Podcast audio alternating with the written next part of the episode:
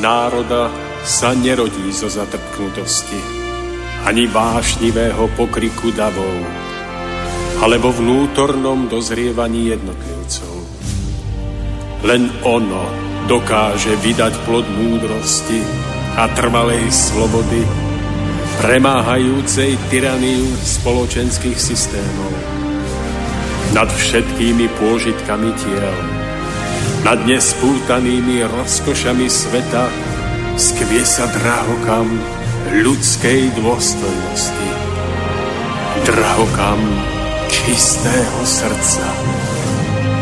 Úcta, láska, pokora, odvaha sú cestou k cieľu, ktorý hľadáme. Stojac pred následkami svojich skutkov, kto obstojí.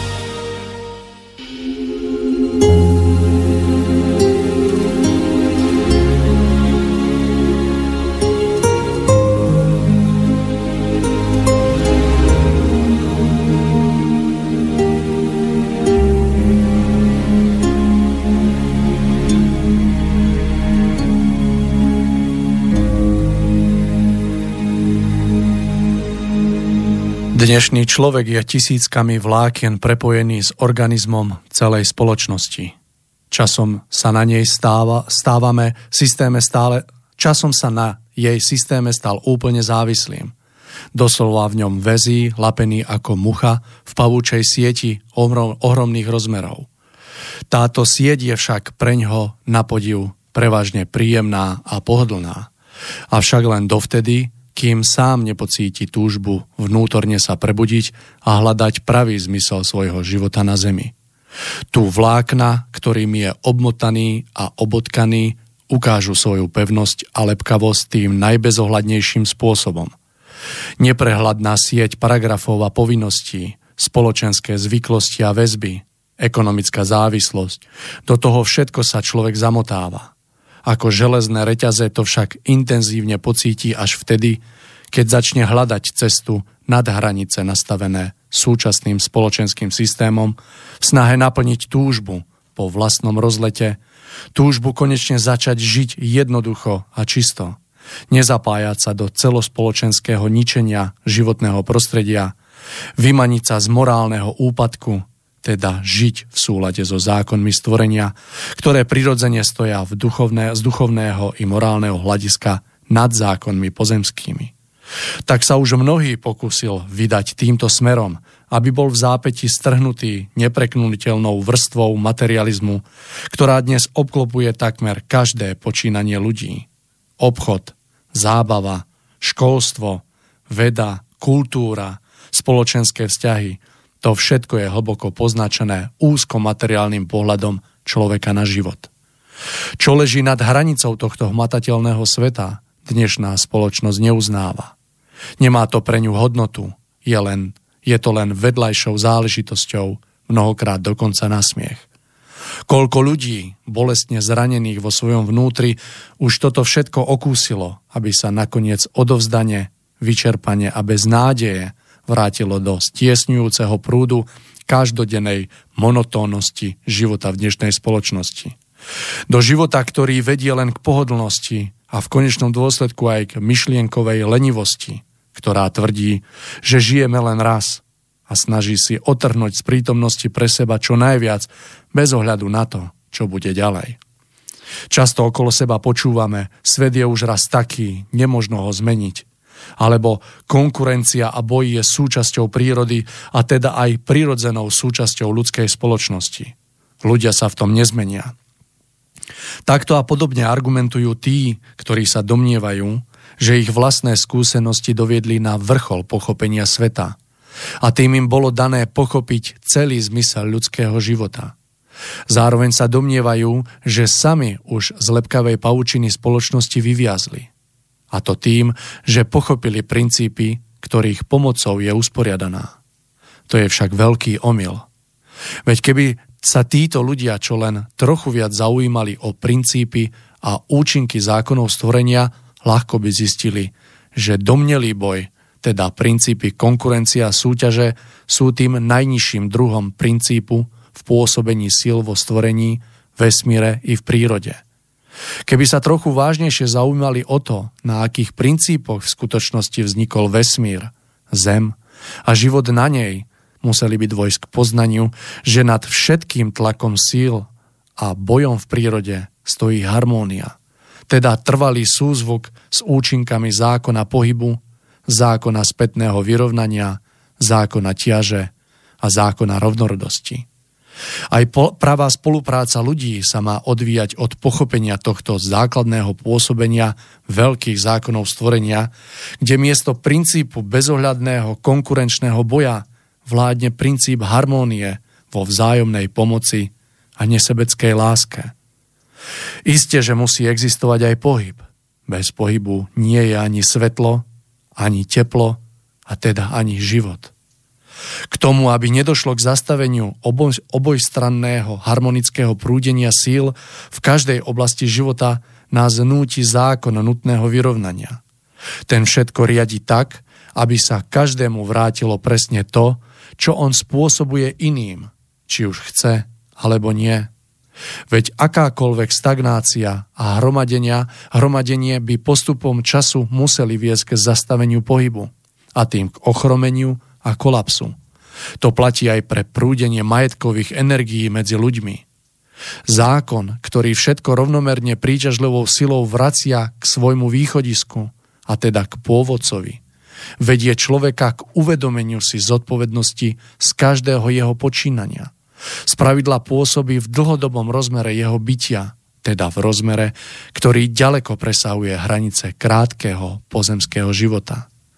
Až naplňaním, teda aj podriadením všetkých aspektov osobného a spoločenského života týmto základným princípom môže nastať harmónia.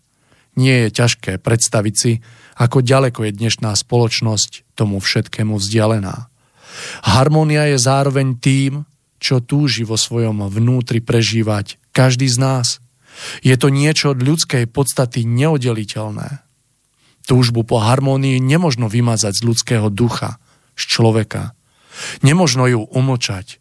Vždy znovu a znovu aj z toho najväčšieho utrpenia a biedy, či už hmotného alebo psychického druhu, vytriskne z jeho najhlbšieho vnútra volajúc k nemu, aby napol všetky svoje sily na dosiahnutie mierupln- mieruplnej harmónie a navždy s ňou splynul.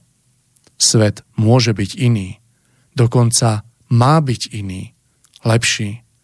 Sila doposiaľ pôsobiacej paučiny spoločenského systému závisí od ľahostajnosti, vlažnosti a nedôvery všetkých, ktorí tvrdia, že zmeniť svet k lepšiemu je nemožné.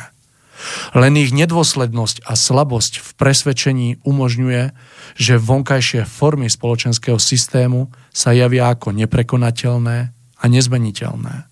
V skutočnosti je celá výbava umožňujúca zmenu spoločenskej atmosféry k lepšiemu na Zemi stále k dispozícii. Priamo v každom z nás. Je to vôľa a sila chcenia duchovne samostatne a slobodne žijúcich ľudí. Sila chcenia a konania ľudí, ktorí spoznávajú zákony stvorenia, súznejú s nimi a pôsobia v živote tak, aby sa harmónia a svetlo smeli stále viditeľnejšie stávať súčasťou pozemského života. Milí priatelia, po troška dlhšom čase opäť sa dám za mikrofón, aby som vám zo štúdia v Banskej Bystrici aby som vás zo štúdia v Banskej Bystrici srdečne pozdravil v úvode 93. vydania relácie Cesta v zostupu. Dnes máme posledný májový deň, ktorý pripadol na piatok, je krátko po 18. hodine a dnes sa spolu s mojim dnešným hostom budeme rozprávať na podľa mňa veľmi zaujímavú a hlavne aktuálnu tému, ktorou, ktorú sme si nazvali vojny a terorizmus. Budeme hovoriť o tom, čo sprevádzajú alebo čo prezrádzajú o ľudstve. Pozrieme sa alebo respektíve povieme si niečo a ukážeme si také tri nezvyčajné duchovné vhľady do tejto problematiky. Verím, že toto rozprávanie bude opäť plné podnetov na zamyslenie a verím, že mnoho, mnoho pravdivého odznie aj počas našej diskusie. Na túto tému sa nebudem rozprávať s nikým iným ako s našim už stálym hostom, ktorého síce nemám oproti sebe, ale ktorý je doma, takže spojení budeme prostredníctvom telefonickej linky, takže ja to teraz vyskúšam, či sa počujeme. Pán Šupa, dobrý, krásny podvečer vám želám. Počujeme sa? Áno, dobrý večer, Ta, dobrý deň, počujeme. Takže výborné je spojenie, takže ja už len pripomeniem pre tých, ktorí by sa chceli zapojiť do našej diskusie, či už nejakým názorom alebo vyjadre, alebo nejakou otázočkou, môžete tak urobiť len prostredníctvom mailu na adrese studiozavináčslobodnyvysielač.sk, keďže telefonická linka bude obsadená. No a na samotný záver mojho úvedu už len spomeniem, že od mikrofónu sa vám bude prihovárať Mário Kováčik. Pán Šupa, aby sme to zbytočne nezdržiavali, môj úvod bol troška dlhší. Hneď by som vám rád odovzdal slovo. Skúsme taký úvod do tejto témy a poďme sa do toho pustiť. Takže odovzdávam vám slovo. Áno, ďakujem. A celkovo sa o vojnách a rôznych vojnových konfliktoch už popísalo a povedalo e, veľmi veľa. Či už z hľadiska historického, z hľadiska priebehu samotných vojen, alebo z hľadiska popisu rôznych vojenských stratégií. A presne to isté platí aj o terorizme, o jeho dôsledkoch, o jeho príčinách a podobne. Ale keďže žiaľ, ako už bolo pánom Kováčikom v úvode povedané, náš svet je materialistický, tak takmer nikdy alebo len veľmi výnimočne sa v tomto smere išlo až k samotnému jadru veci a samotnej podstate problému, ktorá spočíva v duchovných súvislostiach a najmä v duchovnej príčinnosti týchto fenoménov. No a my sa dnes v našej relácii budeme snažiť aspoň čiastočne vyplniť tento prázdny priestor. A to spôsobom, s ktorým sa snať e, nikde nestretnete, iba ak práve v tejto relácii. Ako teda už bolo e, v jej názve e, naznačené, odprezentujeme si tu dnes tri duchovné vhľady do problematiky fenoménu vojny a terorizmu. V tom prvom hľade budeme hovoriť o vzťahu vojny e, k pojmom, ako je spravodlivosť, česť a morálka. To znamená, že, pri, e, že či pri niečom tak vyslovene negatívnom, ako je vojna, môžu byť v istom zmysle a za určitých okolností činné aj také vysoké a vznešené princípy, akými je práve spravodlivosť, česť a morálka. No a v ďalších dvoch vhľadoch sa budeme venovať duchovným príčinám vzniku vojen a vzniku terorizmu. A to hlavne preto, aby sme poznaním týchto príčin a ich odstránením mohli aj my samotní prispieť k tomu, aby v budúcnosti vôbec k žiadnym vojnám ani nejakým teroristickým činom nedochádzalo. Veľkou zaujímavosťou totiž bude, že tieto príčiny o ktorých budeme dnes hovoriť, budú súvisieť s tým, ako jednotlivci a obyčajní ľudia svojim vlastným dielom veľmi výrazne prispievajú k tomu, aby čosi také, ako je vojna alebo terorizmus, mohlo vôbec vzniknúť. Samozrejme, že tých príčin je v skutočnosti viac, ale treba vedieť, že treba z vojny nevznikajú len ako určitý rozmar mocných, nevznikajú ako ich zámer, to znamená z hora smerom nadol. Ale treba si konečne uvedomiť, že medzi výrazné e, spolupôsobiace e, treba zaradiť aj pôsobenie obyčajných a jednoduchých ľudí, konkrétne ich životné postoje, ich hodnoty, ich snaženie ktorými sa pričinujú svojim vlastným dielom k tomu, aby e, treba k vojne nakoniec došlo. No a práve o vine e, jednoduchých a obyčajných ľudí na vzniku vojen, ale aj terorizmu e, sa vo všeobecnosti vôbec nič nevie. A preto je už konečne e, na čase odhaliť aj tieto príčiny, aby ich poznaním a odstránením vyschol jeden z temných prúdov, ktoré tečú do mora nízkosti a egoizmu, aby toto more zla po dosiahnutí svojho kulminačného bodu nakoniec pretrhlo všetky hrádze a zaplavilo ľudstvo hrôzou, treba v podobe vojnového vraždenia alebo nejakého hrozného teroristického činu. No a e, po tomto krátkom úvodnom načrtnutí obsahu našej relácie by som i hneď prešiel k prvému duchovnému vhľadu a síce ku vzájomnému prepojeniu alebo vzťahu vojny a vysokých a vznešených princípov spravodlivosti, cti a morálky.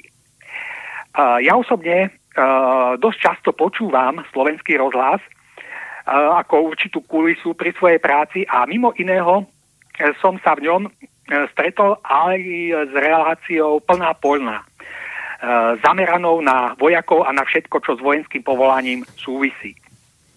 No a priznám sa, že pri počúvaní tejto relácie e, ma už viackrát e, dosť vytočilo, pretože e, e, pri mnohých veciach, ktoré sa v nej spomínajú, e, výrazne absentujú práve e, tieto princípy cti, morálky a spravodlivosti. Ja by som uviedol dva konkrétne príklady. E, v plnej polnej sa až do neba vynáša naša účasť na rôznych zahraničných misiách, či už v Afganistane, v bývalej Juhoslávii a podobne. Hovorí sa tam o tom, ako si týmto spôsobom plníme svoje záväzky voči NATO. Hovorí sa tam o tom, akých vynikajúcich máme rôznych eh, vojenských špecialistov a ako sme za ich kvalitnú prácu v zahraničí veľmi oceňovaní. Žiaľ, nehovorí sa tam však už o tom, prečo jednotlivé ohniská vojnových konfliktov na svete vôbec vznikajú.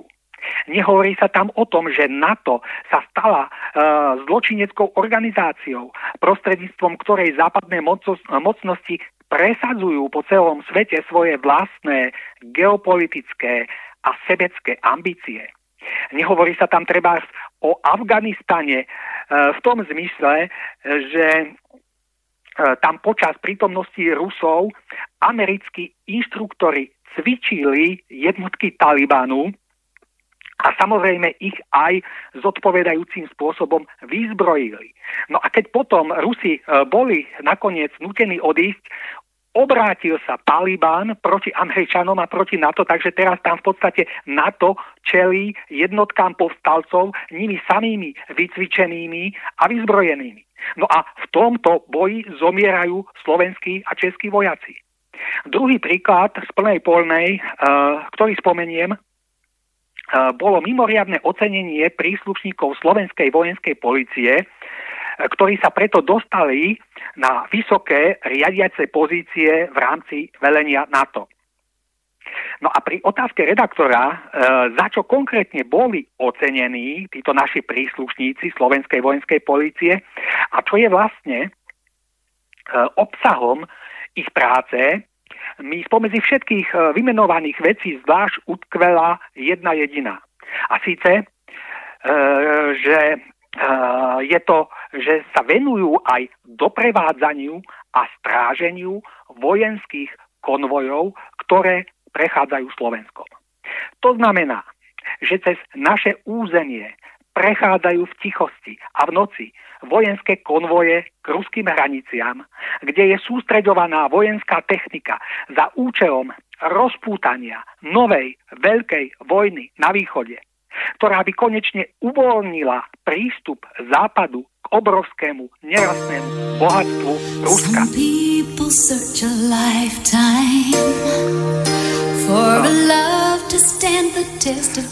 Halo? Počujeme sa? Pán Šupa, troška sa nám tu nejaký program, ale už je to dobre, môžeme ísť. Dobre, tak pokračujem. Takže toto je uh, jediný odveký cieľ všetkých vojenských snažení smerujúcich zo západu smerom na východ. Uh, na všetky tieto skutočnosti sa však príslušníci slovenskej vojenskej polície vôbec nepýtajú. Neuvažujú nad tým, komu a čomu v skutočnosti slúžia. Oni si len poslušne plnia svoje povinnosti a zodpovedne strážia vojenské konvoje smerujúce k hraniciam Ruska, za čo sú e, západnými spo, e, spojencami primerane oceňovaní. že v konečnom dôsledku slúžia príprave novej veľkej vojny, uh, tam alebo k týmto súvislostiam ich duševný obzor nesiaha. No a my si teraz skúsme po týchto dvoch uvedených príkladoch položiť zásadnú otázku. Kde je tu mm, zmysel pre spravodlivosť? Kde je tu zmysel pre česť? Kde je tu zmysel pre elementárnu morálku, ktorá sa vždy v prvom rade pýta na to, či to, čo robím, je dobré alebo zlé.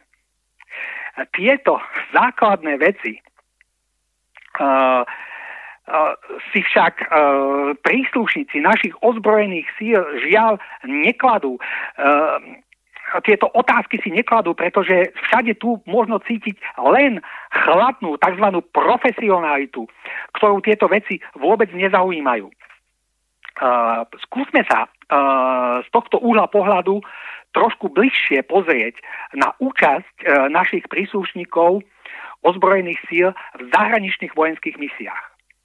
Ako prvé sa totiž celkom logicky natíska otázka, čo asi hľadajú naši vojaci v cudzích krajinách a koho geopolitické a mocenské záujmy a ciele svojou angažovanosťou pomáhajú presadzovať.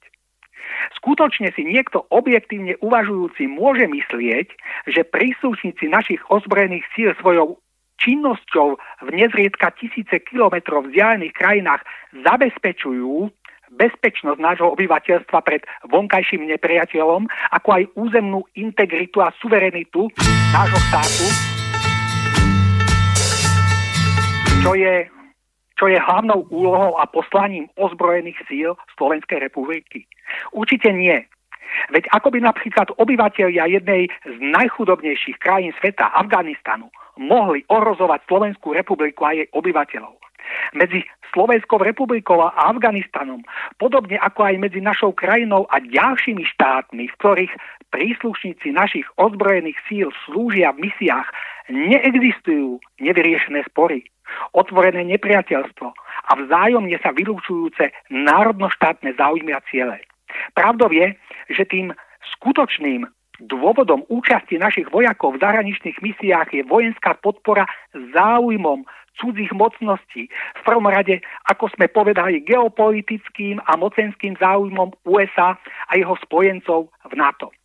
Podobne je to aj s účasťou nášho vojenského kontingentu v Lotyšsku, tvoriaceho súčasť vojsk NATO rozmiestnených na hraniciach s Ruskou federáciou predstavujúcich, aspoň podľa vyjadrení velenia NATO a našich predstaviteľov ozbrojených síl, E, bezpečnostnú hrádzu pre krajiny Európskej únie vrátane Slovenska pred rozpínajúcou sa agresívnou politikou a vojenským ohrozením zo strany východnej mocnosti.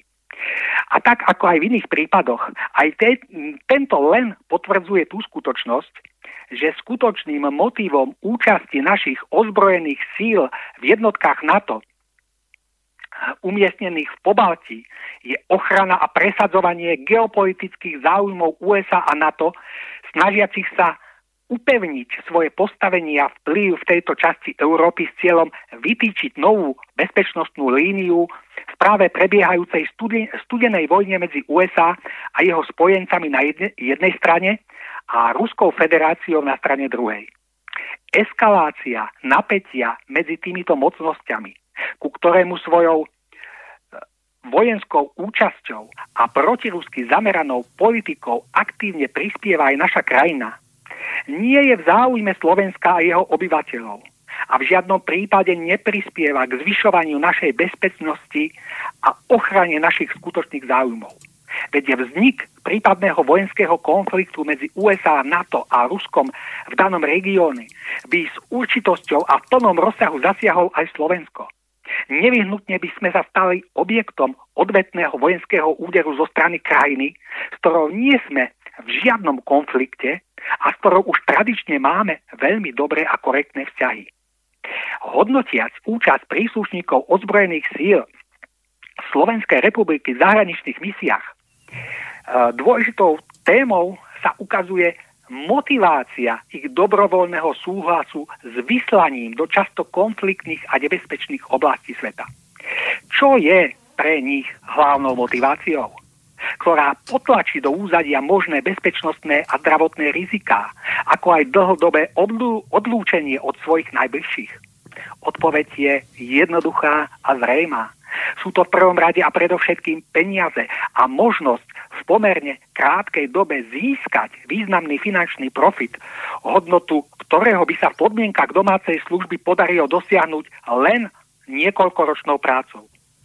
Ďalšou motiváciou je prísľub rýchlejšieho kariérneho postupu, získanie vyššej vojenskej hodnosti a zaradenie do vyššej a zodpovednejšej funkcie, čo sa nevyhnutne premietne do ich opäť len lepšieho finančného ohodnotenia.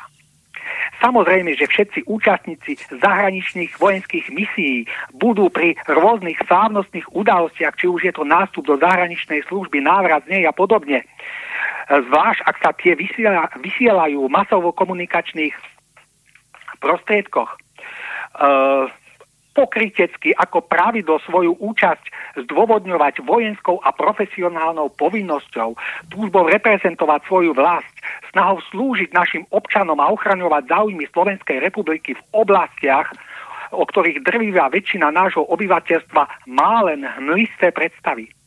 Pravda Skutočná pravda je ale taká, že tak, ako žoldnieri francúzskej cudzineckej légie ochraňujú a presadzujú záujmy Francúzska a jeho spojencov v rôznych častiach sveta, tak ako príslušníci amerických ozbrojených síl neraz za pomoci tankov a rakiet prinášajú obyvateľom iných krajín v úvodzovkách vymoženosti demokracie, tak aj tí naši slovenskí žoldnieri svojou účasťou v zahraničných misiách sledujú rôzne záujmy a ciele. Počínajúc tými osobnými a končiac ochranou záujmov cudzích mocností. S ochranou našich národno-štátnych záujmov, zabezpečením, zabezpečením územ, územnej integrity štátu a vlasteneckou povinnosťou to však nemá nič spoločné. Takže, milí poslucháči, toto je jedna strana mince toto je naša súčasnosť, v ktorej vládnu iba a predovšetkým peniaze.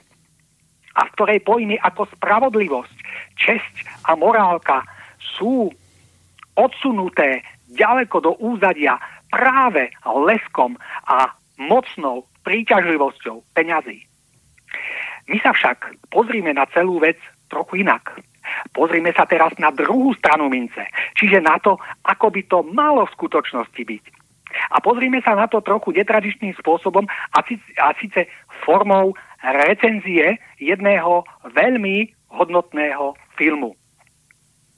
Ide o film, e, ktorý mm, osloví najmä mužov, e, ale v tom najčistejšom a najpozitívnejšom slova zmysle, pretože ide o film najmä o hrdinstve, o cti, o láske, o boji za dobro, a zároveň i o pevnej viere v stvoriteľa.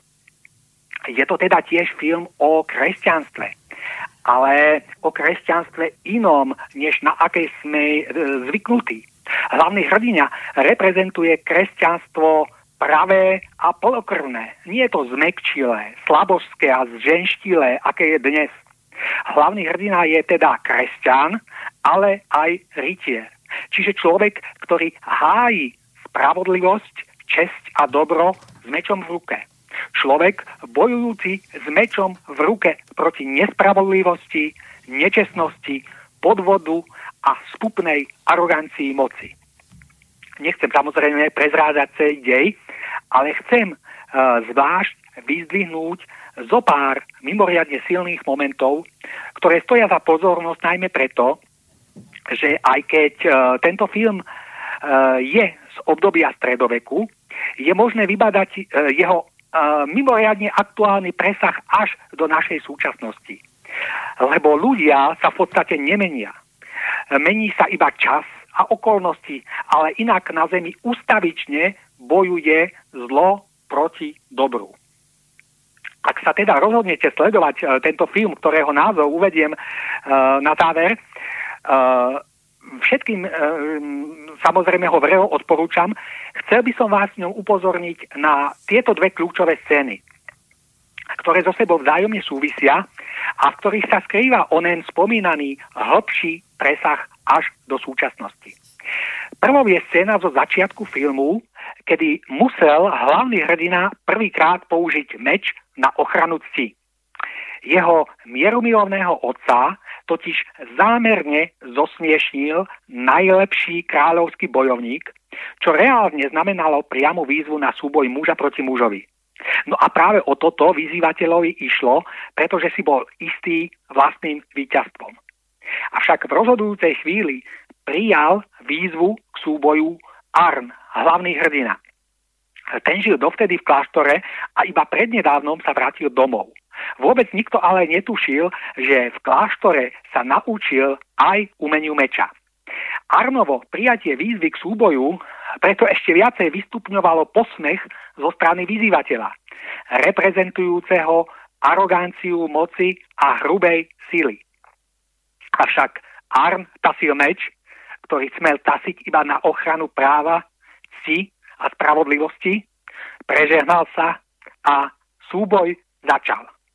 A smiech všetkých prisluhováčov moci zamrzol na perách.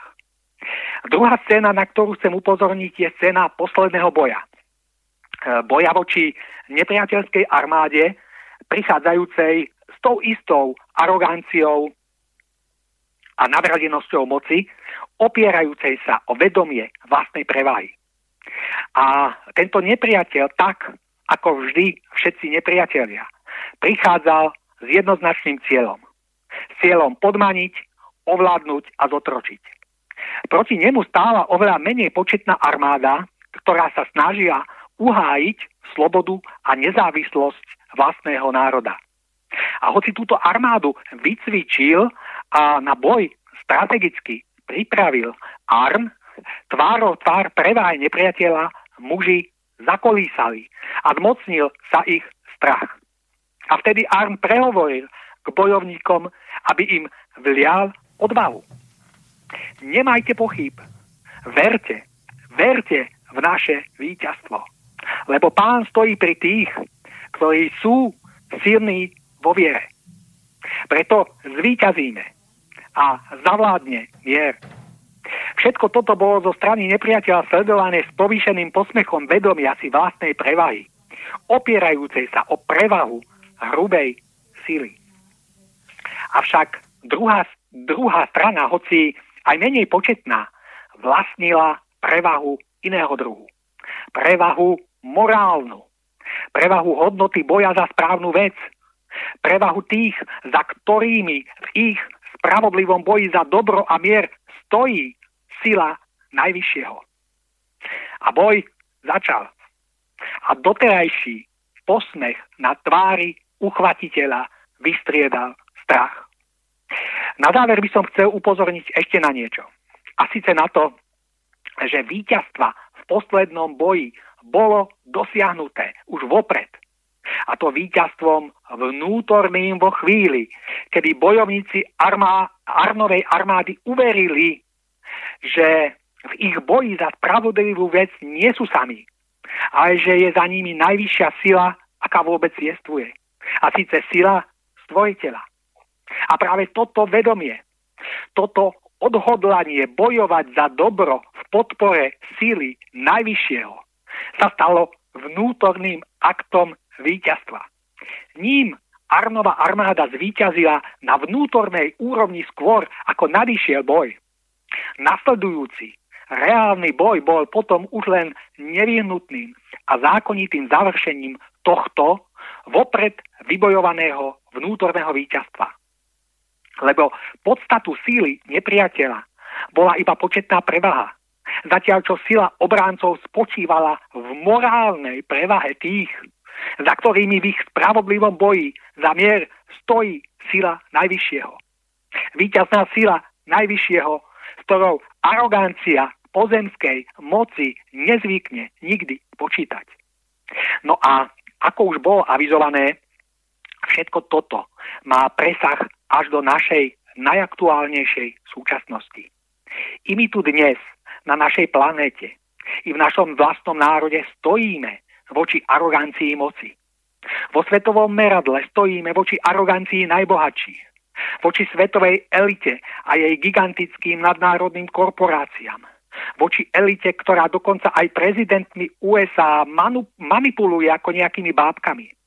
V národnom merable stojíme voči arogancii politickej moci, ktorá národu e, častokrát neslúži, ale ho iba žmýka a nabaluje sa na ňom. A obyčajný ľud, zotročený prácou na zahraničných žralokov a ohlupovaný mediálnou manipuláciou, apaticky prežíva z jedného dňa na druhý, prijímajúc tieto skutočnosti ako svoj údel. Obyčajní ľudia neveria, že existuje sila, ktorá by to bola schopná zmeniť. Že neexistuje sila, ktorá by sa mohla efektívne postaviť proti arogancii politickej a mafiánskej moci z bohatlíkov, povyšenecky si vedomých svojej prevahy. Ale ľud prehráva svoj boj s bohatými a mocnými už vnútorne, vo svojom vedomí, pretože neverí, že je možné niečo na tomto systéme zmeniť akákoľvek zmena a každé potenciálne víťazstvo totiž začína vždy v našom vnútri. Ľudia musia pochopiť, že nech by bola vonkajšia prevaha akákoľvek. Morálne právo na víťazstvo má vždy len ten, kto bojuje za správnu vec. Iba ten, kto bojuje za spravodlivosť, česť, dobro a plnohodnotný život.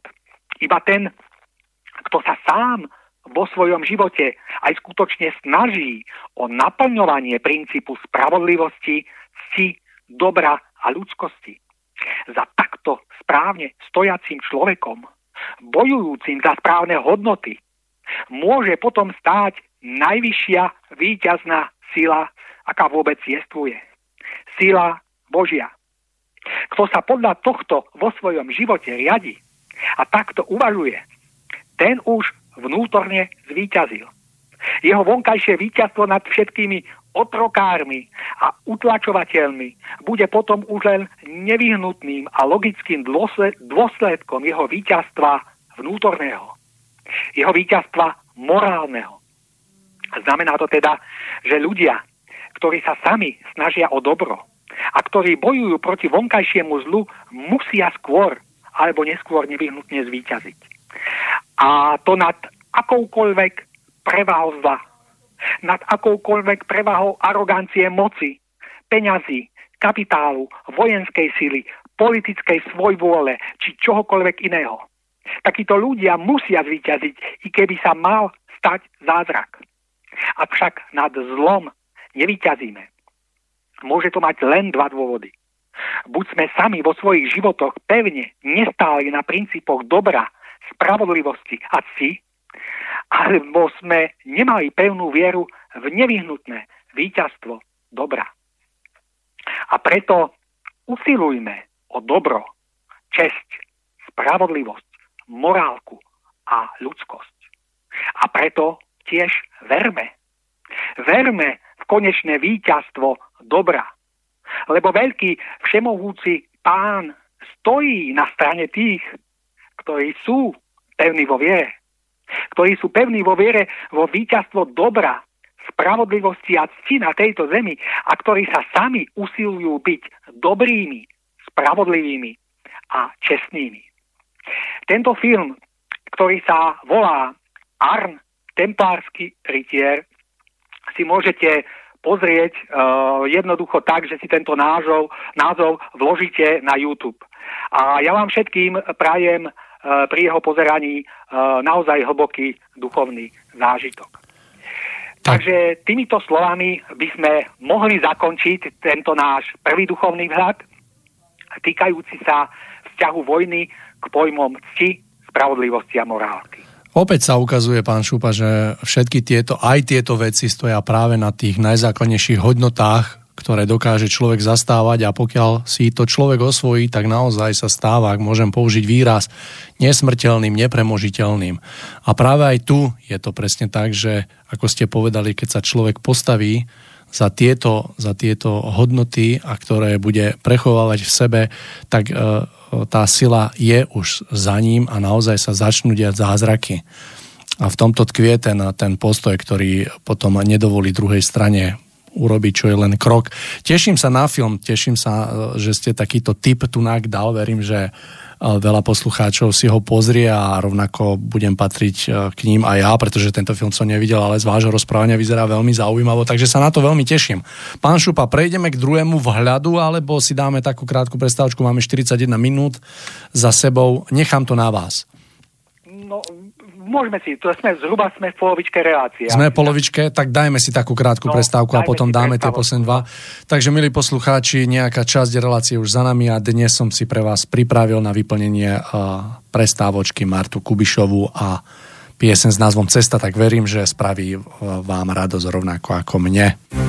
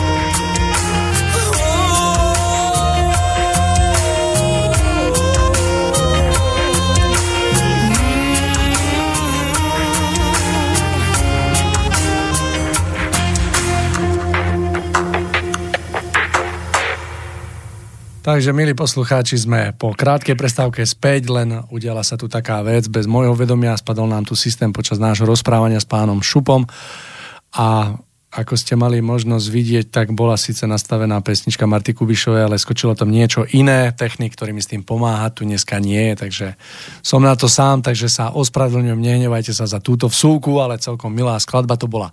Takže my by sme pokračovali späť, ja len pripomeniem, že s mojim dnešným hostom, pánom Milom Šupom, ktorého mám na telefonickej linke, verím, že ho tam mám, sa spolu rozprávame na tému vojny a terorizmus a budeme pokračovať v tomto rozprávaní a povieme si, alebo ukážeme, alebo vysvetlíme si tak taký druhý vhľad do tejto problematiky. Takže pán Šupa, počujeme sa? Áno, áno. Úplne skvelé, takže vám opäť odozdávam slovo, takže prejdime k tomu druhému vhľadu. Áno, druhý vhľad sa bude týkať uh, príčin, uh, jednej uh, z nepoznaných príčin vzniku vojen, ktorá súvisí práve s hodnotovou orientáciou tých najobyčajnejších ľudí, o čom teda títo ľudia vôbec nič netušia. Takže začíname. Ľudstvo prešlo veľmi dlhým vývojom, ale zaražajúce je, že od samých počiatkov až do dnešných dní ho neustále doprevádza prekliatie vojny. Ak sa totiž z tohto uhla pohľadu pozrieme na našu históriu, e, samotná podstata fenoménu vojny, s ktorým e, je ľudstvo tak neodlučiteľne spojené, zostáva stále rovnaká. To, čo sa mení, sú len vonkajšie možnosti a kulisy zodpovedajúce technickej úrovni každej doby. Na úsvite dejín sa nepriatelia vzájomne zabíjali kameňmi alebo kamennými sekerami. Neskôr lukmi, šípmi a kopiami, potom mečmi a kušami, no a v dnešnej dobe automatickými zbraňami, tankmi, lietadlami, atomovými bombami a mnohými inými modernými zbraňami. Konečný výsledok je však vždy úplne rovnaký. Je ním vražda, rozvrat, bolesť a utrpenie.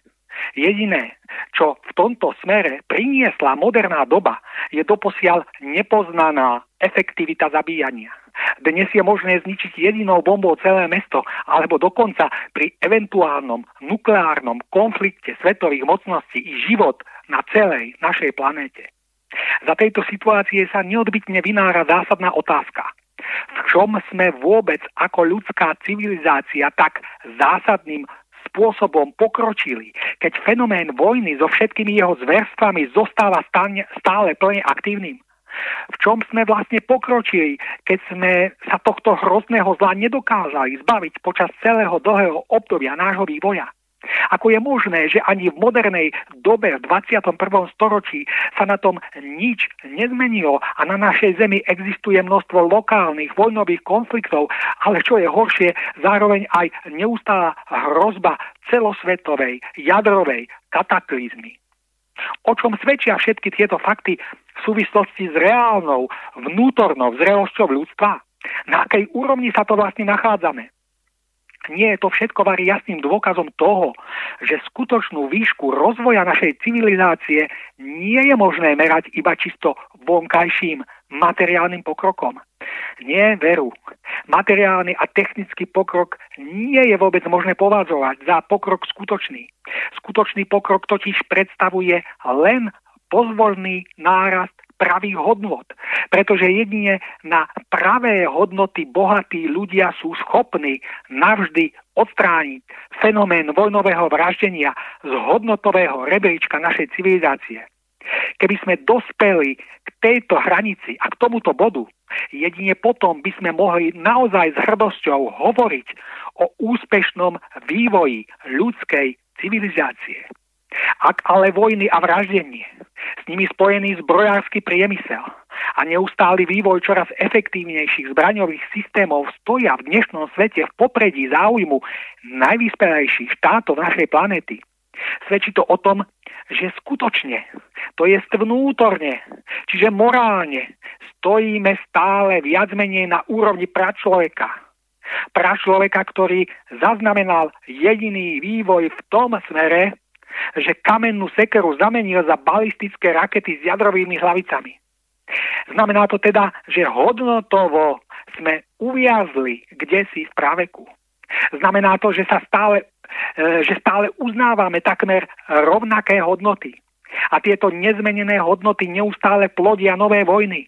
V konečnom dôsledku to však znamená, že to musia byť hodnoty vo svojom jadre falošné, pokrivené a nedostatočné, pretože neustále vyvolávajú vojnové šialenstvo v našich hodnotách, v našom spôsobe myslenia a v celkovom charaktere nášho životného snaženia musí byť niečo naozaj vrcholne zvráteného.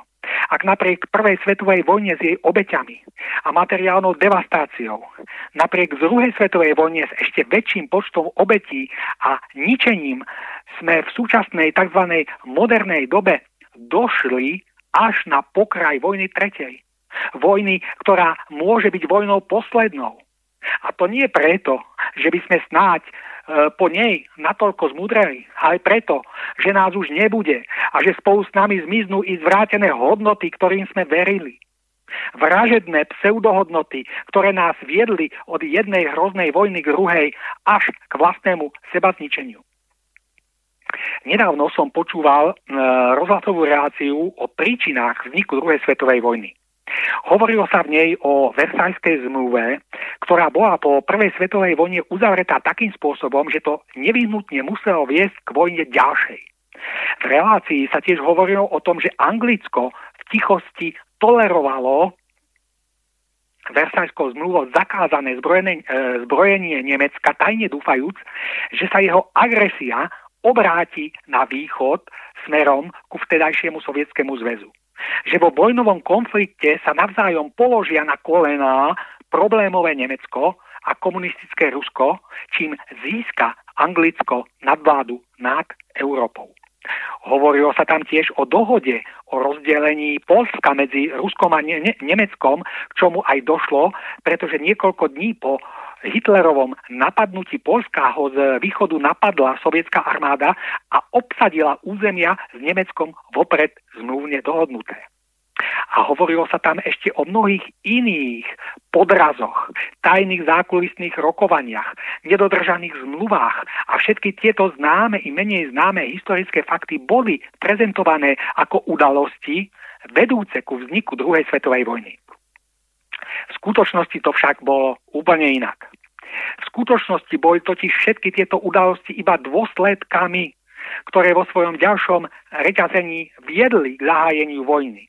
Zatiaľ, čo ich pravou a prvotnou príčinou bola ľudská vierolomnosť, ľudská zákernosť, ľudská bezohľadnosť, nenávisť, chamtivosť, egoizmus a k tomu ešte mnoho iných podobných negatívnych vlastností, prítomných v hlavách a mysliach politikov pri všetkých rokovaniach a uzatváraní zmluv. Áno, práve tieto najrozmanitejšie negatívne ľudské vlastnosti sa stali skutočnou príčinou druhej svetovej vojny. Vtedajšia politická a mocenská elita ich totiž niesla v sebe a za ich vydatného spolupôsobenia formovala charakter všetkých politických jednaní, plánov, zámerov, špekulácií, úkladov a úskokov, ktoré vo svojom súhrne napokon viedli až k tragickým udalostiam druhej svetovej vojny. Avšak všetky spomínané negatívne vlastnosti politickej a mocenskej elity v konečnom dôsledku iba verne odzrkadlovali všetky chyby a nedostatky toho, ktorého národa, z ktorého táto elita ako zo základnej platformy vzýšla. A presne rovnako je tomu i dnes. Nie mocní nášho sveta, nie generáli, ani politici určujú charakter a priebeh svetových udalostí. Alebo presnejšie povedané, neurčujú ich vôbec tak priamo, ako sa na prvý pohľad zdá, ale iba nepriamo. Najpodstatnejším činiteľom sú totiž tí najobyčajnejší ľudia, ktorí charakterom svojho myslenia, svojich hodnot a svojej životnej orientácie určujú charakter politickej a mocenskej elity, ktorá z týchto pomerov nevyhnutne vystáva. A táto elita potom svojimi rozhodnutiami utvára charakter a priebeh svetových udalostí, čo však znamená, že prvotnou príčinou všetkého, čo sa vo svete deje, sú tí najobyčajnejší ľudia. Je to ich myslenie, hodnoty, mravnosť, morálka a životná orientácia. Toto základné a elementárne spoločenské podhubie sa potom zákonite premieta do, spo, do spôsobu myslenia, konania, hodnot, mravnosti, morálky, názorov a životnej orientácie mocenskej elity toho, ktorého národa. A táto elita na základe svojho vyššie uvedeného celkového hodnotového naladenia potom určuje smerovanie národov, ako i charakter svetových udalostí.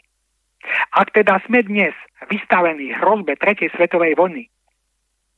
Nevyhnutne to musí znamenať, že takmer všetky hodnoty a celkové vnútorné, vnútorné náladenie obyčajných ľudí musí byť tak negatívneho druhu, ktorý vo svojej gradácii vedie skôr alebo neskôr nevyhnutne k vražedným svetovým konfliktom. Ku konfliktom, ktorých hlavnými vinníkmi sú práve obyčajní ľudia, pretože negatívny charakter všetkého toho, čo uznávajú a čomu veria, nevyhnutne speje vo svojom stupňovaní až k vojnovým katastrofám. Toto je veľmi jednoduchý, prostý a zákonitý dej, zákonitý dej, ktorý bol aktívny už pri vzniku Prvej svetovej vojny, druhej svetovej vojny a je žiaľ aktívnym i dnes. Ale keďže národy tento skrytý mechanizmus doteraz nepoznali a neustále vnútorne zotrvávajú v rozkladných hodnotách, musia na novo prežívať vlastnú minulosť. Ibaže v novom šate a v rozdielnych formách. Z tohto jednoduchého a prostého dôvodu preto dospelo ľudstvo najskôr k prvej svetovej vojne, potom k druhej a teraz speje k tretej. Ako už bolo povedané na začiatku, čo si veľmi podstatné musí byť vo vnútri ľudí zlé. Ale čo? Pozrime sa na život okolo seba a hľadajme to tam. Ak budeme schopní nazrieť trošku hĺbšie pod zdanlivo celkom dobre fungujúci povrch, musíme to tam nájsť.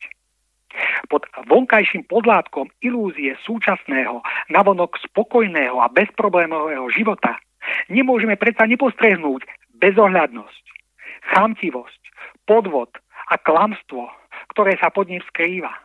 Nemôžeme nepostrehnúť nečestnosť, nespravodlivosť a bezbrehý egoizmus, ktorého je svet plný. Nemôžeme nepostrehnúť neušlachtilosť, nečistotu, skazenosť, nemorálnosť, nemravnosť a zvrhlosť, v ktorých sa ľudia utápajú. Nemôžeme nepostrehnúť surovosť a vulgárnosť, ktorá sa okolo nás šíri až do takej miery, že je to mnohými považované už za niečo celkom normálne. Nemôžeme nevnímať bezducho konzumný spôsob života, prázdnu poživačnosť a nízku snahu mať iba plné brucha a plné peňaženky. Nemôžeme nevidieť ešte mnoho iných negatívnych a zvrátených vlastností, ktorými sa ľudia vo veľkej miere oddávajú. Niečím ako Sodomou a Gomorou je v skutočnosti tento svet. A tak, ako bola zničená Sodoma a Gomora, tak v podobe vraždenia a apokalyptických hrôz permanentne dopadá zhnité ovocie pokrivených hodnôt späť na svojich pôvodcov, ktorí sú potom nútení prežívať na vlastnej koži e, tieto hodnoty zvrátené v podobe vojnových hrôz. Stále zas a znova. Žiaľ bez toho, že by sa poučili. A preto sa história neustále opakuje. Na akých len inteligentných a vzdelaných sa hrajú ľudia nášho sveta a pritom sú v skutočnosti obyčajnými a nepoučiteľnými hlupákmi, ktorí stále dokola opakujú tie isté chyby. A preto ich neustále a vždy v rôznych obmenách dobieha ich vlastná minulosť. Ako je vôbec možné, že títo vzdelaní a inteligentní ľudia a zvlášť nášho moderného veku doteraz nepochopili, že jedine dobrom že jedine rozvíjaním a pestovaním dobra, ušlachtilosti a cnosti sa je možné vyhnúť všetkému zlu. A to i tomu najväčšiemu v podobe vraždenia a vojny, pretože jedine dobro predstavuje cestu rozvoja a vzostupu jednotlivcov, národov i celého sveta. Zlo čo i len to najnepatrnejšie vedie svojim nevyhnutným stupňovaním nakoniec k seba zničujúcim tragédiám a k zničeniu všetkého toho, čo sa vo vzájomnom previazaní so zlom vybudovalo. Jedine dobro vo svojom stupňovaní môže prinášať čoraz, e, čoraz väčšie dobro a rozkvet. Jedine dobro je totiž život, zatiaľ čo zlo je smrť. No a tým dobrom nie je nič iného ako snaha ľudí byť čestnými, spravodlivými, ohľaduplnými, ľudskými a ušľachtilými. Ľuďmi, ktorí nehľadia iba na záujmy svojho brucha, ale i na záujmy svojho ducha. Ľuďmi, ktorí sú si vedomými toho, že skutočný zmysel bytia človeka spočíva predsa len v niečom oveľa vznešenejšom, ako je iba jesť, piť, mať a užívať si. Čiže v hodnotách, v ktorých v súčas, e, ktoré v súčasnosti vyplňajú celý duševný obzor takmer až živočíšneho druhu existencie väčšiny ľudí. Boj za mier a za oveľa plnohodnotnejší život v miery teda spočíva v obrate ku všetkým vysokým a vznešeným a ušľachtilým hodnotám. Boj za mier a za právo prežiť svoj život v miery je teda bojom za dobro v sebe a okolo seba. Je vedomou snahou o čistý a ušľachtilý vnútorný myšlienkový život. Je snahou o dosahovanie vysokých a vznešených ideálov a cností. Lebo každá iná cesta ako táto ľudí musí postupne nevyhnutne oberať o mier vnútorný, aby ich nakoniec obrala aj o mier vonkajší a uvrhla do víru ničenia a skazy v podobe vojen. Takže toto je uh, pohľad, duchovný pohľad na jednu z príčin uh, vzniku uh, vojnových konfliktov vo svete, uh, na uh, ktorom uh, majú prsty alebo uh, na ktorej um, sa zúčastňujú aj obyčajní ľudia svojim hodnotovým naladením a to žia bez toho, že by o tom vôbec niečo vedeli a niečo tušili. Potvrdzuje sa, že všetko súvisí so všetkým a tak je to aj v tomto prípade a je potrebné si to len uvedomiť a verím, že, že aj práve vďaka takýmto reláciám si to ľudia čoraz viacej budú uvedomovať a dokážeme to tak spoločne uchopiť a naozaj sa postaviť na tú stranu dobra a takto preklopiť potom výťazne aby to všetko dobre dopadlo. A ja sa domnievam, a pán Šupa, neviem, ako to vy vidíte, ale že prichádzame naozaj do obdobia, kedy tí ľudia sa začínajú prebudzať a všetky tieto hodnoty opäť o, začínajú zastávať miesto, ktoré im prináleží v takých srdciach a dušiach ľudí a verím, že postupom, že to všetko tak zvládneme. Čo vy na to? Áno, áno, áno, áno, je, je, je tá tendencia. Ono, uh, ja, ja to vnímam tak, že uh, v podstate ono nie je dôležité sa nejako členiť na rôzne teda uh, náboženstva, smery alebo duchovné prúdy alebo niečo také, pretože v tom konečnom dôsledku vždy v tom živote uh, pôjde práve o tieto jednoduché a prosté hodnoty, o tú spravodlivosť, čest, morálku, uh, o to, či to ľudia skutočne budú vo svojom vnútri niesť a či to budú navonok žiť. Ako všetky tie ostatné veci náboženského druhu a proste nejaké tie spory, uh, všetko to je rozdeľujúce, ale tieto cnosti a tento, tento skutočný cnostný a ušlachtilý život je to, čo nás všetkých zjednocuje a je to jediné, čo, čo môže skutočne tento život na Zemi posunúť dopredu. Presne tak, tá ako keby to náboženské vyznanie je taká pozemské, pozemské zatriedenie ľudí, ktoré nie je až áno, také celkom áno, dôležité, pretože áno. podstatné je to, aby každý kresťan bol poctivý, každý žid bol tak, kresťan, tak, tak. teda poctivý a práve na tom prívlastku to všetko stojí a padá to, kto to už je, to už také, také troška druhoradé. Dobre, pán Šupat, ak e, môžeme, zrejme máme pripravený tretí vhľad do týchto príčin, áno, áno. takže nech sa páči, skúsme objasniť a troška vstúpiť do tohto rozmeru. Áno. Uh, takže uh, teraz máme vlastne, sme si povedali o príč, jednej z príčin, tých príčin je samozrejme viac, my sme tu načetli jednu nepoznanú a podobne aj tých príčin terorizmu je samozrejme viac, ale opäť si uh, ukážeme alebo poukážeme na takú, ktorá e, má vzťah práve k tým obyčajným ľuďom, a tomu, čo vlastne vnútorne alebo svojimi životmi vytvárajú a ako sa to následne potom premieta a zhmotňuje do podoby teroristických činov. V dnešnej tlači, v dnešnej tlači je skutočne možné každodenne čítať veľké množstvo článkov, úvah a rôznych zamyslení súvisiacich s akýmsi sedem hlavým drakom svetového terorizmu, ktorému však po, okamžite po zoťati jednej hlavy narastú tri ďalšie, čím sa táto hrozba modernej civilizácie vôbec nezmenšuje, ale naopak akoby ustavične narastala. Otázka znie, kto môže za súčasnú situáciu. Kde hľadať jej príčinu? Koho možno označiť za skutočného a pravého vinníka? Žiaľ, v navyknutej povrchnosti, bez potreby a vôle k hĺbšiemu skúmaniu je pre veľkú väčšinu najpohodlnejšie posudzovať tieto veci čierno-bielo.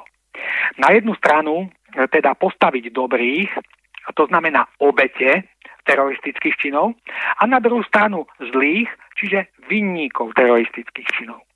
Skutočnosť však pri detailnejšom pohľade ani zďaleka nevyzerá takto zjednodušenie. Samozrejme, že v prvom rade je treba podobné skutky čo najdôraznejšie odsúdiť. O tom ako nie je pochyb. E, nedajú sa v nejakom prípade a ničím ospravedlniť. E, každého citlivého človeka musí samozrejme premknúť hrôza a bolestný súcit e, s obeťami, najmä ak si uvedomí, že by snáď aj on sám alebo jeho najbliž, najbližší sa mohli ocitnúť v nesprávnom čase a na nesprávnom mieste. Svoju pozornosť však obráťme trochu iným smerom. A síce do radov ľudí, ktorí stoja na strane dobrých a ktorí sami seba za takých považujú. E, zloba, neludskosť, brutalita a násilie zhmotnené do podoby konkrétneho teroristického činu v nich vyvoláva strach, úzkosť a zdesenie. A samozrejme, v mnohonásobne väčšej miere v prípade, keď sa stane niekto z ich najbližších osobne účastným podobnej udalosti. Nemožno si však nevšimnúť istý do očí bijúci paradox. Na jednej strane totiž vidíme, či už u jednotlivcov, organizácií alebo štátnych predstaviteľov jednoznačné odsúdenie násilia a brutality v jeho najvyhrotenejšej hmatateľne zrealizovanej podobe. Na druhej strane však tvorí to isté násilie, brutalita, agresivita, prirodzenú súčasť týchto tzv. dobrých ľudí. V nevedomosti, ľahkomyselnosti a bez uvedomenia si nutných dôsledkov ho nazývajú kultúrou, oddychom alebo relaxáciou. Áno, žiaľ, celá západná v úvodzovkách kultúra je presiaknutá kultom násilia. Stačí sa totiž pozrieť iba na jedno jediné médium, zásadným mienkotvorným spôsobom zasahujúce do života západnej spoločnosti, ktorým sa ako temná niť tiahne zobrazovanie násilia v tisícorakých podobách. Tým médium je filmová tvorba. Len sa pozrite večer na televíziu alebo choďte do kina. Pod zámienkou boja za správnu vec, pod zámienkou boja so zločinnosťou, pod zámienkou boja proti nepriateľom z vesmíru a pod mnohými inými zámienkami je na televíznych obrazovkách a na plátnach kín glorifikovaná jediná cesta k riešeniu všetkých problémov. A to násilie, násilie a násilie. Sú ním preplnené dokonca i kreslené rozprávky pre najmenších, už ani nehovoriac o počítačových hrách plných zabíjania nepreberná mnohorakosť jeho podôb dennodenne zaplavuje vnútorný život a povedomie miliónov ľudí na našej planete. Je to ako mor, ako zhubná choroba postupne ovládajúca a rozvracajúca myšlienkový život ľudstva. Položme si však rozhodujúcu otázku. Je možné predpokladať, že niečo tak neustále a programovo a na každom kroku vytrvalo na ľudí pôsobiace sa napokon neprejaví aj na vonok. A to úplne viditeľne. Vaj je možné detinsky podceňovať silu ľudského podvedomia, neustále síteného presvedčením, že tou jednou cestou k definitívnemu vyriešeniu všetkých problémov je násilie. Nie je potom priam farizejské, keď spoločnosť na jednej strane ľahkomyselne uh, toleruje kult násilia vo vlastných radoch, avšak na druhej strane je uh, pokrytecky zaskočená a vyjadruje rozhorčenie, ak niekto nimi samými proklamovaný model riešenia problémov aj použije. Obrovské finančné prostriedky, ktoré by sa zaiste dali využiť aj vhodnejším spôsobom, sú i napriek mnohým varovným hlasom upozorňujúcim na nutné neblahé dôsledky opätovne vkladané filmovým priemyslom západného sveta na reali- realizáciu filmov plných násilia. Ním je následne ako výhodným predajným artiklom zaplavovaný celý svet, prinášajúc svojim tvorcom mnohonásobné zisky. Vôbec sa pritom neberie na zreteľ deštruktívne pôsobenie podobnej produkcie, ktorá neustálým a neprirodzeným stimulovaním agresívnej zložky osobnosti človeka vytvára okolo celej Zeme akoby ťažké, búrkové mračná mentálnych, energetických zlukov, zloby, agresivity a násilia. A z týchto temných, búrkových mračien, neustále sítených, podporovaných a stimulovaných myšlienkovou a citovou účasťou miliónov ľudí, konzumujúcich zmienenú produk- produkciu z času na čas, ako pri každej búrke, udrie blesk so všetkými jeho ničivými dôsledkami. Stane sa to vtedy, keď to, čo v úvodzovkách vysí vo vzduchu, prejastie na nejakom mieste na Zemi v konkrétny čin. Čo kto zaseje, to musí zožať. Neúprostný zákon, ktorého platnosť je pevne vpísaná do chodu prírodných zákonov, platí rovnako pre každého. Bez výnimky. A platí i pre celú západnú civilizáciu. Lebo doposiaľ ešte nebolo nikoho, kto by sadil bodliaky a zožal pšenicu. To nie je možné v nejakom prípade a túto jednoduchú, intelektuálne nenáročnú pravdu dokáže pochopiť i prostý sedliak. A nie len pochopiť, ale dennodenne využívať vo svoj prospech. Ani mu len nenapadne očakávať, že by sa snáď vysádzaním bodliakov dopracoval ku chlebu. Je preto naozaj nepochopiteľné, ak národy, nachádzajúce sa momentálne intelektuálne i ekonomicky na výslní, jednajú spôsobom, akým by nejednal nejaký jednoduchý, zdravo mysliaci človek. A potom, keď i ovocie ich chorobnej činnosti dozrie a priniesie svoje trpké plody, sú zrazu zaskočení, zhrození a nemilo prekvapení. Nie. Jednoducho nie je možné vtepovať do ľudí agresivitu a naivne očakávať dobro. Iba pozitívne hodnoty, o ktorých tu všade hovoríme, e, ktoré mm, sú tými, ktoré by mohli posunúť našu civilizáciu skutočne dopredu. Iba tieto hodnoty by mali mať nárok na to, aby boli vedomé, zámerne a cieľené, cieľene vnášané do spoločenského povedomia, do myslenia a cítenia národov našej planety. A v tomto nevyhnutnom obrodnom procese môže práve umenie, konkrétne už spomínaná filmová tvorba, zohrať svoju veľkú a nezastupiteľnú úlohu.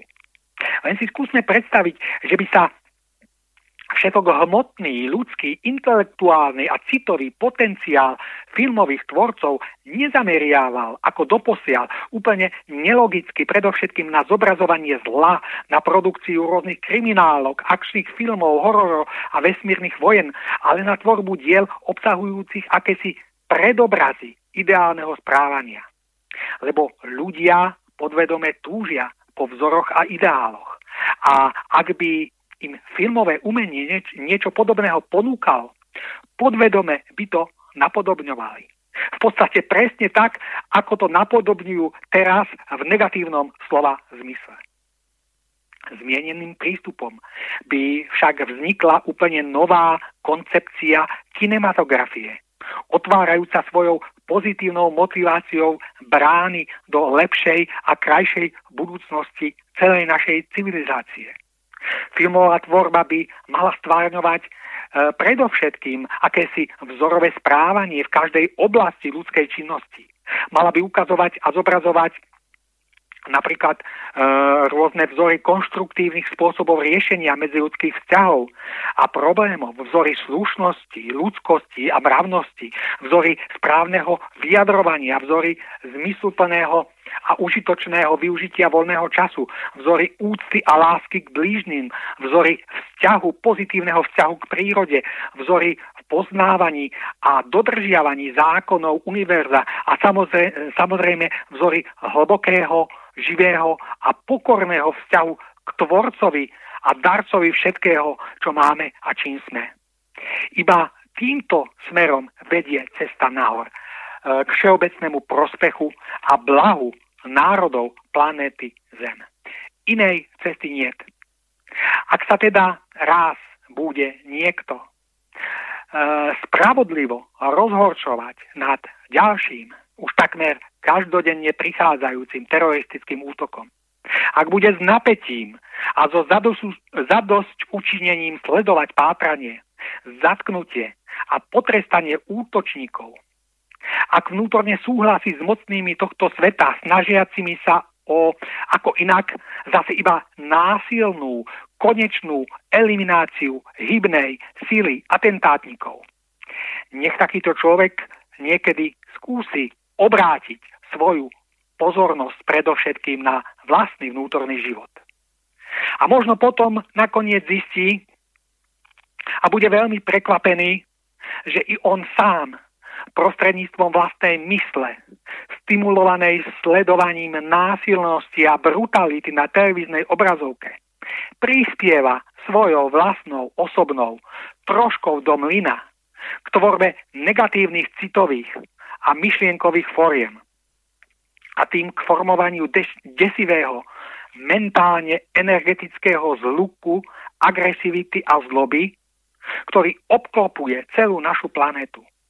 Lebo práve z tohto temného mraku, z tejto osy zla, naplnenej akumulovanou agresivitou myšlienkovej energie miliónov tzv. dobrých ľudí, čerpajú svoju inšpiráciu a posilnenie všetci tí, ktorí nakoniec urobia vo svojom rozhodnutí onen osudový krok od myšlienky k činu. Psychicky a osobnostne nezvládajúc tento obrovský mentálny tlak. Aby sme si potom nakoniec pri poznaní týchto skutočností a pri štipke sebakritiky s hrôzou nemuseli uvedomiť, že za mnohými neludskými činmi teroristov sa skrýva v podstate i náš osobný násilím znehodnotený citový a myšlienkový život. Tak toto, tým, týmito slovami teda by sme mohli zakončiť uh, náš tretí vhľad, ktorý uh, sa venoval teda opäť jednej uh, z nepoznaných príčin vzniku teroristických činov, ktorá súvisí s mentálnym náladením, so spôsobom a charakterom myslenia mnohých ľudí, ktorí sledujú takúto produkciu a vnútorne sa zaoberajú citovo a myšlienkovo rôznymi filmami a rôznou agresiou ktorá ním prúdi. Mm, pán Šupa, máme tu ešte akurát teraz, pozerám, mi naskočil ďalší mail, takže ak môžem na záver vášho takéhoto vstupu, tak prečítam, tu máme dva maily, jeden prišiel teraz také konštatovanie. Dobrý večer, priatelia. Pán Šupa, je to také ďakovné vlastne slovo. Ďakujem za vaše myšlienky, opäť veľmi hodnotná relácia, želám všetko dobré. No a máme tu, máme tu ešte jednu takú otázočku. Dobrý večer, pýta sa Miro. Domnievam sa, že akákoľvek agresia vo svete ostáva hneď potlačaná, že ako keby všetky snahy jednotlivých týchto svetových elít nevyvolávajú žiadny konflikt. Ako to vnímate vy, pán Šupa, skúste?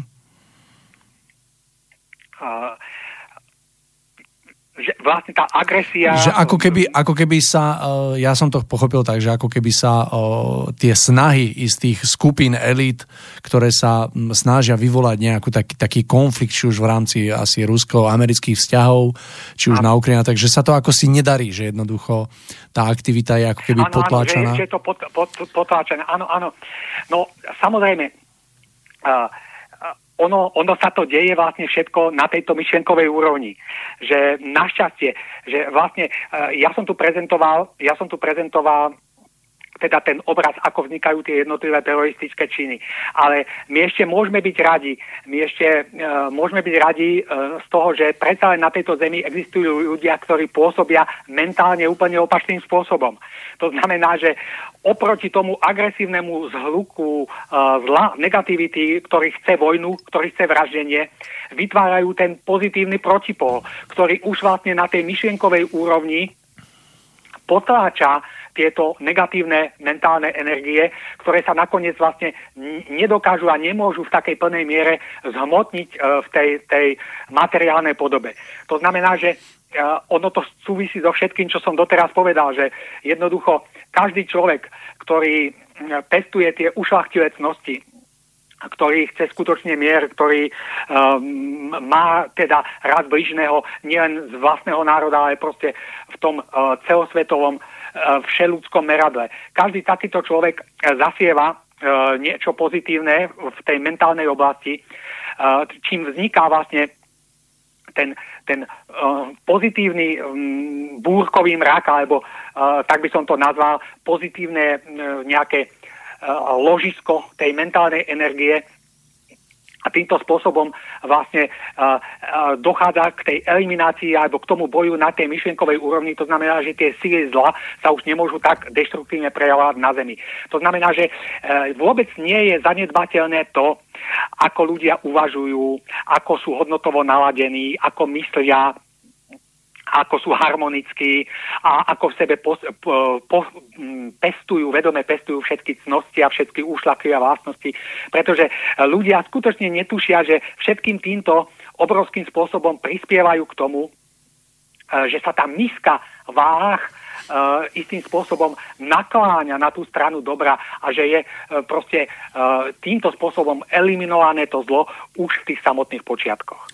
Veľmi dôležité považujem práve odkrývať túto zodpovednosť práve v oblasti myšlienkového sveta na úrovni myšlienok, pretože ako ľudia dnešnej doby si vieme už predstaviť a máme ako keby zažité zodpovednosť za svoje činy, čo je napríklad uvedené aj v trestnom zákone, taktiež zodpovednosť za svoje slova ale ako, ako si akoby absentuje tá zodpovednosť na tej myšlienkovej úrovni, ktorá má ten najväčší dosah, pretože eh, keby sme to zhrnuli do jednej myšlienky a chceli by sme odovzdať ľuďom takú tú najväčšiu múdrosť, tak by som asi povedal, že udržujme krp svojich myšlienok čistý a tak založíme mier a budeme šťastní. Práve tuto všetko začína a kým si toto ako ľudia neuvedomíme, tak myslím. Ale myslím, že ste vystihol takú krásnu podstatu práve v tom, že sú tu ľudia, ktorí si uvedomujú práve túto zodpovednosť, ktorí naozaj práve na tejto úrovni urobia tú najväčšiu robotu, ktorá potom vytvorí ten protiklad práve takýmto, takýmto nie, nie čestným a zlým takým, no, tým vlnám, ktoré, ktoré sú tu hej, na tomto svete a tak ďalej. No dobre, pán Šupa, máme nejakých 6,5 minúta do konca, mám tu ešte nejaký taký záver, pripomeniem nejaká tá pesnička. Neviem, skúsme ešte nejaké také, ak máte záverečné slovo k vašim myšlienkám dneska.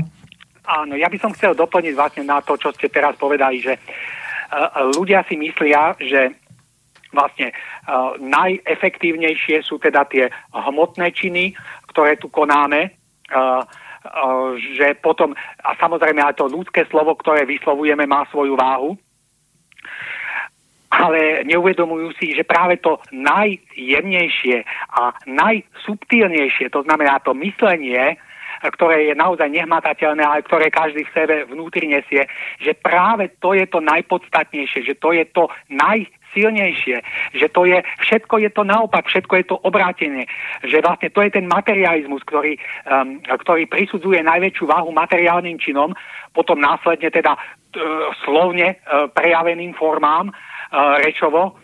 A jednoducho to myslenie, tú rozhodujúcu silu, uh, ktorá je skutočne najsilnejšia, uh, vyslovene podceňuje.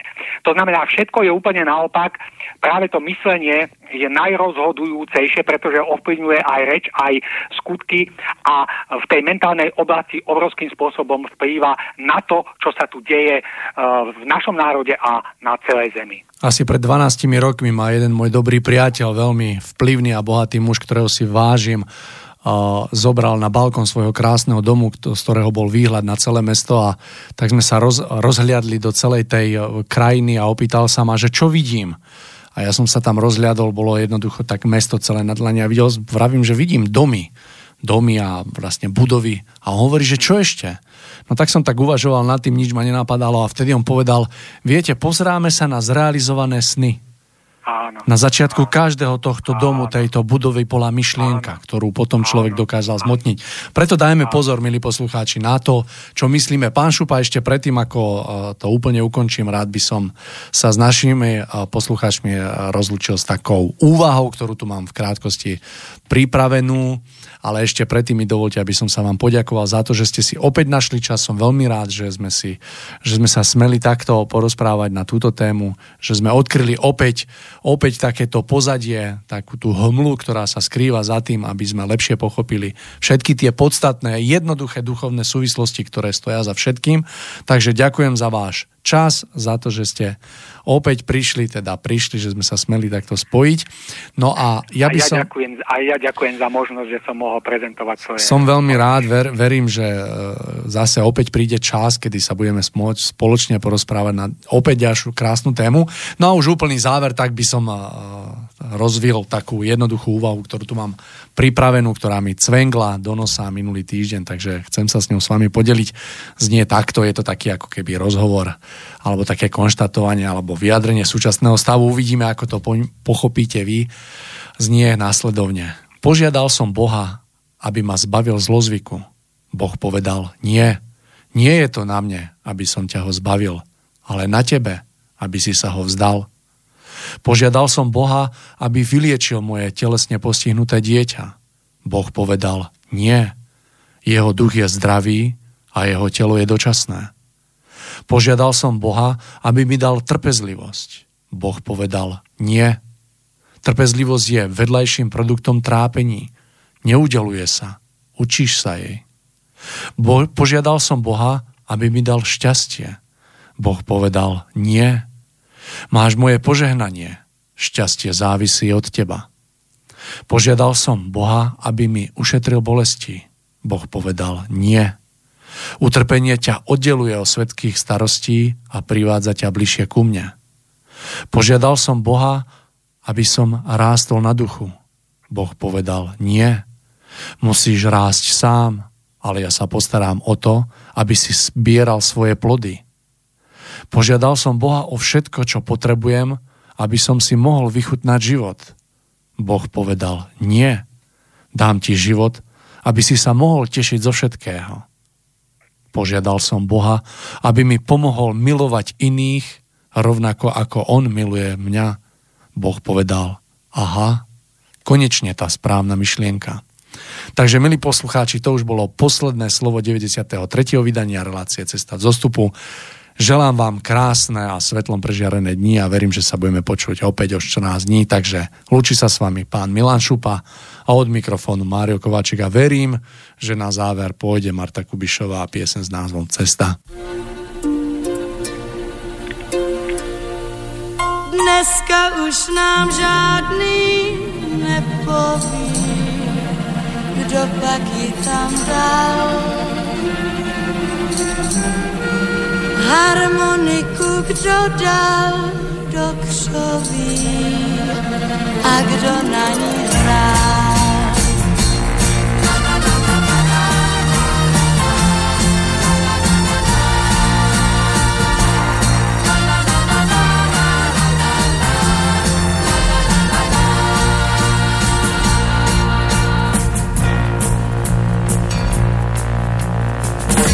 Už nikdo neví, kdo jí čkal na rukou. Chlubil se její peletí. Přečtení není ani nápis a zvukou. Kdo pak ví, kdo písně na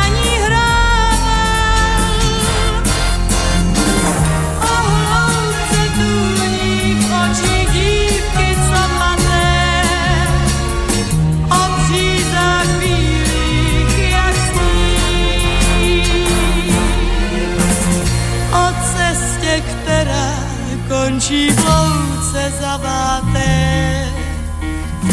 O cestě stepí na koní. Harmonika, co ví, dožívá, ztratila už dech. Už se jenom větrem zakrývá prostřelený měch.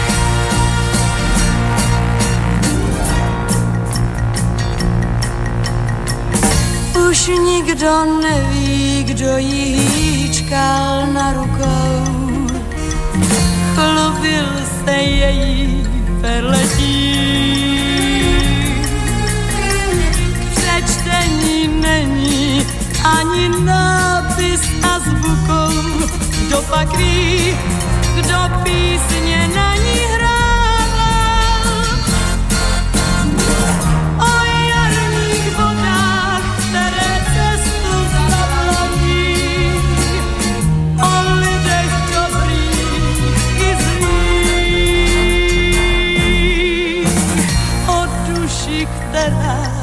věčným stezkem volaví. O bílých křížích na polích. Harmonika v čoví dožívá, ztratila už dech. Už se jenom větrem zachvívá prostřelený měch. Jarní vody duše cest Dívčica bylo ruka oči tu, a co bylo dál. Jedno do duše cesta kůň, kdo to vlastně hrál. Dívčica bylo ruka oči tu, a co bylo dál.